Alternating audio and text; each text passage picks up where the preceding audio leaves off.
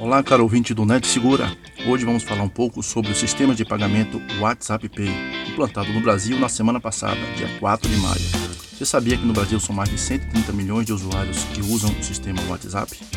Pois é, o Facebook, dono do WhatsApp, não iria perder essa chance de ganhar dinheiro, faturar uma grana no sistema de pagamento, já que muitas empresas no Brasil e usuários usam o WhatsApp, o mensageiro mais usado do mundo, para realizar transações, realizar vendas. Então o WhatsApp pensou, por que não colocar um sistema de pagamento direto no meu próprio sistema? E foi isso que aconteceu. Bom, algumas informações. Somente alguns bancos estão liberados para fazer o pagamento, assim como usuários. Então, poucos usuários no Brasil foram sorteados para usar o sistema de pagamento. Os bancos que estão habilitados no Brasil são Nubank, Itaú, Banco do Brasil, Mercado Pago e mais alguns outros.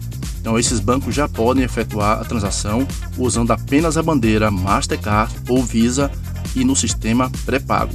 Como é que eu sei se eu posso ou não utilizar o sistema de pagamento?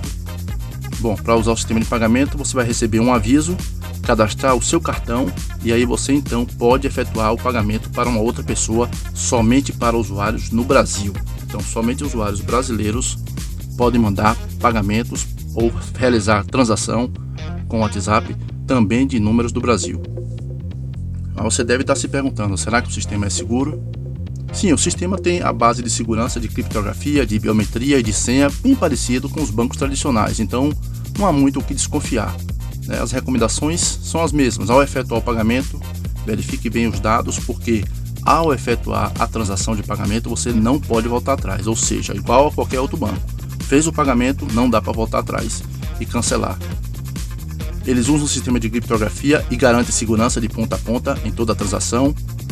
O sistema pede também uma senha de biometria ou senha de PIN, como outros bancos. E os cuidados que você deve ter são aqueles de sempre: usar um bom antivírus, nunca clicar em links desconhecidos, verificar bem os dados de quem você vai fazer a transação, ter um sistema atualizado no seu celular ou seja, ficar atento às recomendações básicas de segurança digital, como qualquer outro método de pagamento online, pagamento bancário online.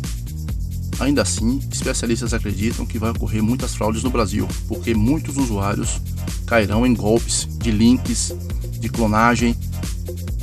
Então é muito bom ficar atento. Então é interessante que você fique atento na hora de fazer o pagamento, não clicar em links desconhecidos e ficar esperto quando for fazer a transação de pagamento, porque pode ser uma armadilha.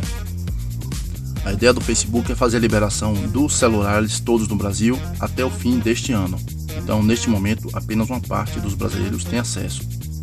Quando você recebe a liberação de pagamento, você pode repassar essa informação para outro usuário e esse outro usuário, se o usuário quiser fazer o pagamento, ele também tem que estar habilitado e ele pode daí em diante também realizar transações.